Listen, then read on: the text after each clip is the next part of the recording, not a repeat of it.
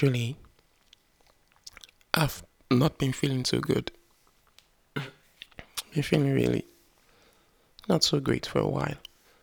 So I just decided to refresh myself a little bit and do something new. Maybe share an idea. And what's up? What's happening over there? You know, know, I want to make this like uh like blogging. But one thing would it be called if it's audio? If it's video, it's called vlogging. If it's audio, what, it, what would it be called? Ogling. You know, I don't know. But um, that's just what I think. What do you think it would be called? So, I've been working on NetIntuitive since 2016. It's a long story. But um, I discovered that they said there are four things that shouldn't change but grow. They shouldn't change but grow. Number one is vision. You know, number two is transformed mind, your mind. Number three is light, and number four is value. I've discovered that you know for the number one vision, my vision for NetIntuitive hasn't really changed, but it has been better refined. Let me put it that way. It has been better refined. I know better and I know more of the things that I should do, for what I should pursue. You know, looking into the future, well, where, where am I going with this? We've been through a lot, we've been struggling, we've been trying our best to get people. We haven't been aggressive enough. I, I believe personally, I haven't been aggressive enough to get what I want. But I am cautioning restraint in a reasonable way. I could be very aggressive to get something, but I oftentimes I I'm a little bit judgmental of myself. Like, it's this aggression necessary now? Because probably, you know, in school you have lots of engagements, but now that I'm leaving school, the aggression has to be legitimate. But then something else has to come to my mind and say, okay, but you still have to get a job because you probably, you know, your family have expectations that you should start making money now. I was thinking about, I was speaking with a friend last night, and I told her that I am, you know, reading about the money thing a lot, you know, maybe more than the average person reads about money. Not really pursuing money. I have to understand what it is. You have to understand how to approach it before I begin pursuing. That was what I would tell I was telling her. She said it's it's fine. You're a man. You have to think about money. Whatever that means. But that's vision. My vision has always been refined. You know, vision. The vision is not money, by the way. The vision is doing something remarkable, bringing Africa. You know, I want to build Africa's most productive and innovative company. I'm telling you, I really want to democratize excellence in Africa. I really, really want to. I think I wrote something over here. Spare me one minute. Let me check that.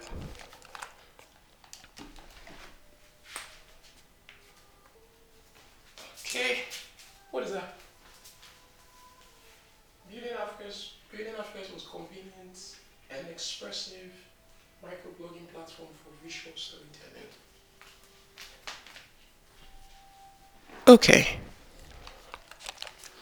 Building Africa's most convenient and expressive microblogging platform for visual storytelling. A friend of mine said that I'm a little bit good with content, what do you call it? Is it content writing or something? script writing, whatever he said that was. But that's it. To to really dominate the media. That's my goal. You know, I just really want to do it. You know, I know this might be going out loud, but uh, that's just really what I want. I want to make a difference there. I want to change things. I want to really help people express themselves creatively, help them do things, help them help them make money. You know, put themselves out there and show the world what they have and make sales and just market themselves.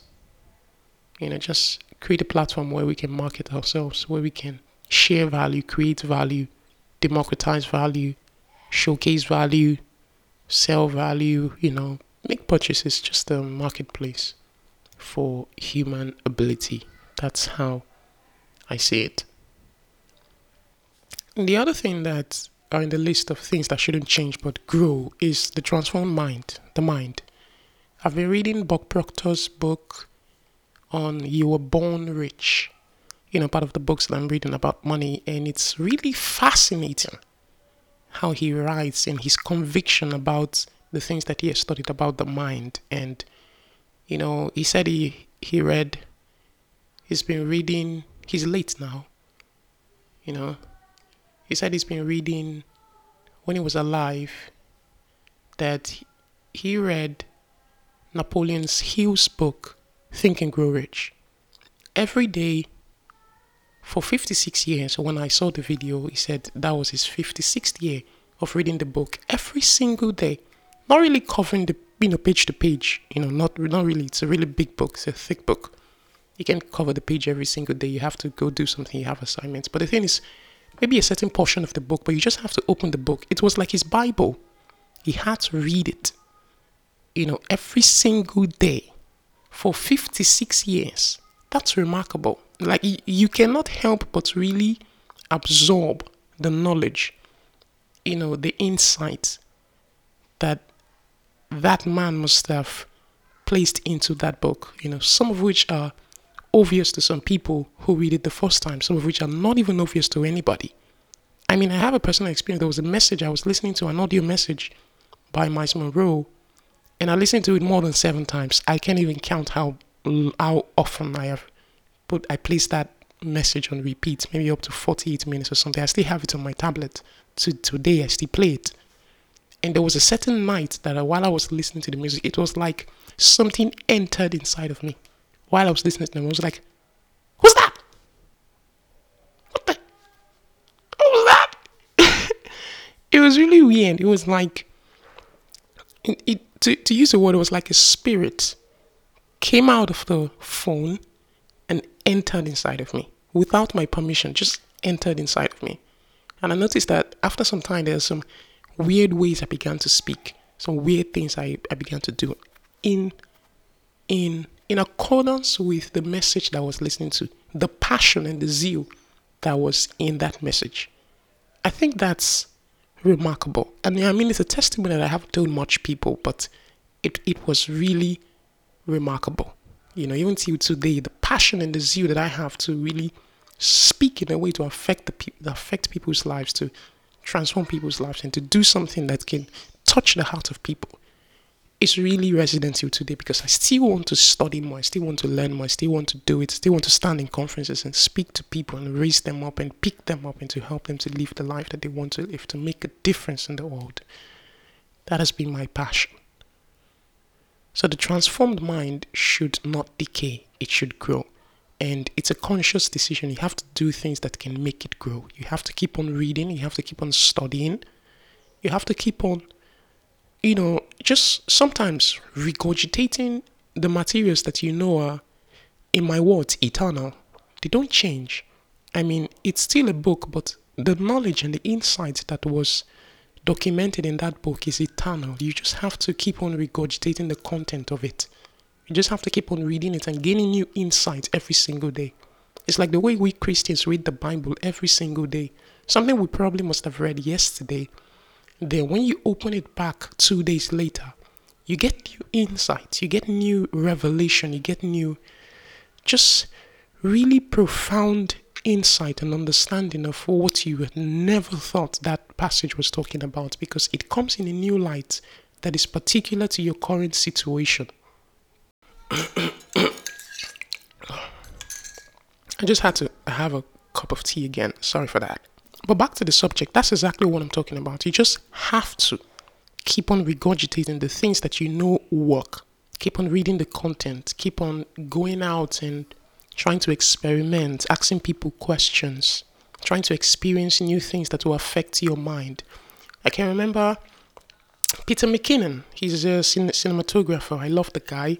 Saw him on YouTube, and he's a cinematographer, photographer, and things like that. He the first video of 2024 he posted, he said that he he took a picture, sent it to a magazine that was 10 years ago, 10 years back, and the magazine does this thing where uh, a lot of people will send pictures to them, and then they will pick which picture was the most interesting, and then they will publish that picture on the center page of the magazine. and he won, and the price of it was $300 at that time, 10 years back from this year. And he won it. He won $300 back then. And he was like, that's amazing. That's amazing. And it, it wasn't as amazing for, of the fact that he his picture was on the center page. So he was expecting that, you know, since my picture is on the center page of a magazine, I'm going to start receiving calls. I'm going to start, you know, getting new gigs and things like that. But none of those things happened. But he said that this was what I thought the pinnacle, which ended up being just nothing, just another day. It's just Wednesday. And I thought that was funny because looking back, what did I expect to happen? Why would anything happen from that? Like there's there's no reason anything beyond that. I made 300 bucks, which subsequently I don't think I ever actually got paid, and then the magazine went out of business. So, but what excited me was the fact that it was the first time I made money outside shooting weddings or doing like random freelance gigs like bar mitzvahs and parties and corporate events and things like that. It was the first time I made money passively. Like my work was making money for me long being shot. It wasn't something I had to go do and earn, it was something I already did that's now earning in the present. And that concept excited me. So that change of that experience altered his mind to see a new way to live the world, see a new way to engage the world. So experience is part of the things that that can help you grow your mind, the transformed mind. Your mind is transformed already. You've read certain books and you're really excited for the books that you've read, the experience you have garnered, the people you have met, the things you have you know, you have encountered, but then there is more. There is always more. There's always more for every human being to experience. There's always more to reach. There's always more. There's always more. So the transformed mind is the thing that shouldn't change but grow. You shouldn't decay. That's what I would say. But grow. The next thing is light, which talks about insight. It talks about understanding, revelation, epiphany, light, the light of yourself, the light of the world you live in, the light of the environment, the light of the possibilities of life, the light that talks about your experiences and the things that are possible and the impossibilities, reconsidering the impossibilities to know if they are true or if they are not. They might be true today, but in 10 years' time, they might not be true. Facts, recovering the light about facts. The, you know, the point that a fact is a fact today doesn't mean that it will remain a fact tomorrow, you know, and it's okay to give it up today with the perception and the understanding and the understanding, the insight, the epiphany that tomorrow, this thing that I gave up today, I'm going to come back and pick it up. Because today there's just nothing that I can do. Because that's just the fact for now. The light that you need to live a victorious life every single day you have to engage that. So it has to grow because it can help you to express patience. It can help you to express passion. Light can help you to express vision. Light can help you to express, I don't have the words, but I just think it can help you to live the life that is victorious. The life that many people might not understand. The light that might not be democratized, you know, to every human being. Just the light that is like an outlier, that of David, for example. He said, Is there not a cause? Is there not a vision? Why is everybody afraid of this man and nobody wants to confront him? Is there not a vision that we are pursuing? Is there not a cause? Can someone say, okay, I'll do it or die? Of course, this man Goliath is is is is assaulting us, is insulting our God, is insulting what we believe. Can't someone, because of the vision, someone says, I'm going to fight him even though I might die, I'm going to do something, is there not a cause that can prompt someone to do something stupid in order because of the because of what they believe? It's fine to be stupid. It's fine. Lots of stupid things that have been going on around the world that is going on right now as I'm recording this. Some of it are fine, some of it are just outrightly stupid, but it's fine but he said, Is there not a cause? And I think that's the light that we need. The light that can help you see things from a different perspective, to know, to know how you can approach them, to know how you can mitigate the risks. You know, I was reading Bob Proctor's book the other day, and he said, People who take risks are not exactly stupid.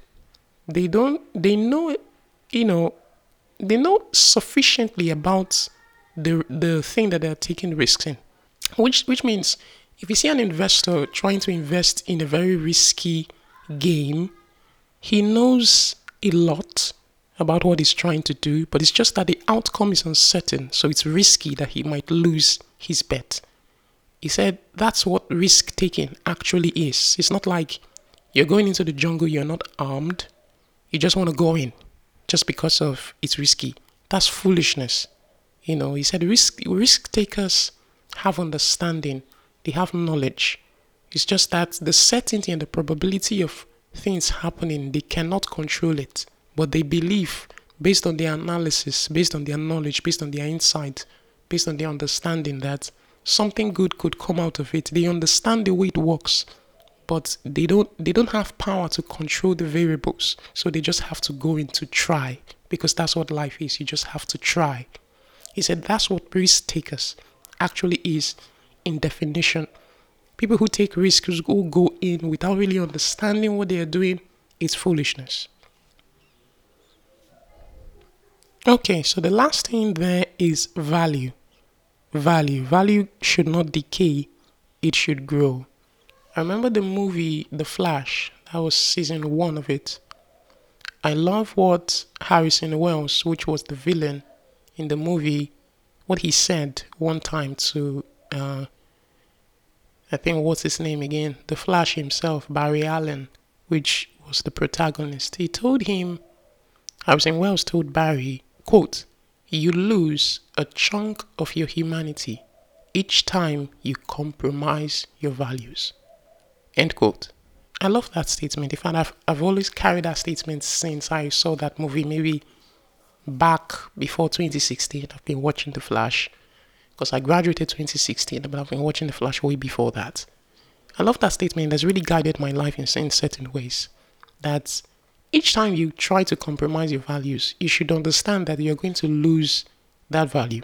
Maybe not the entirety of it, but a chunk of it. Some part of it will die, which means there will be a time when you might have the opportunity to do that thing again and you might not really care as much as the first time the consequence of doing that thing. You know, some people who who are smokers today, the first time they smoked it was a little bit difficult making a decision to do it. But then subsequent times doing it, the the value of I do not smoke died.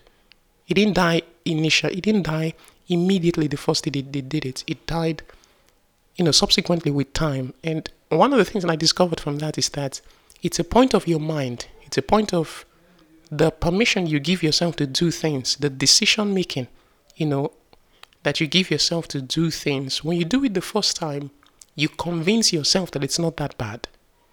And as a result of convincing yourself that it's not that bad, you keep on doing it. And then you no longer have a willpower to do it any longer. I think that was Gary Keller in his book, The One Thing, that said that willpower has a battery power. You know, you might say, okay, I'm not eating chocolate until I read my book. And finally, when you're done reading the book, you lose your willpower to really say, okay, I'm not really going to eat chocolate again. You, you, you, you really want to. And, and I'm not, I'm not sure what I mean. I'm expressing the point exactly. The point is, when you say you won't do something, and until you get something else done, or maybe you even say you won't do something at all, by the time you go out into the world and you do things that give you confidence, that give you passion, that give you excitement, that you feel fulfilled about. When you come back, that thing that you said that you will not do, you find out that you lose the willpower to hold yourself to say that you still won't do it.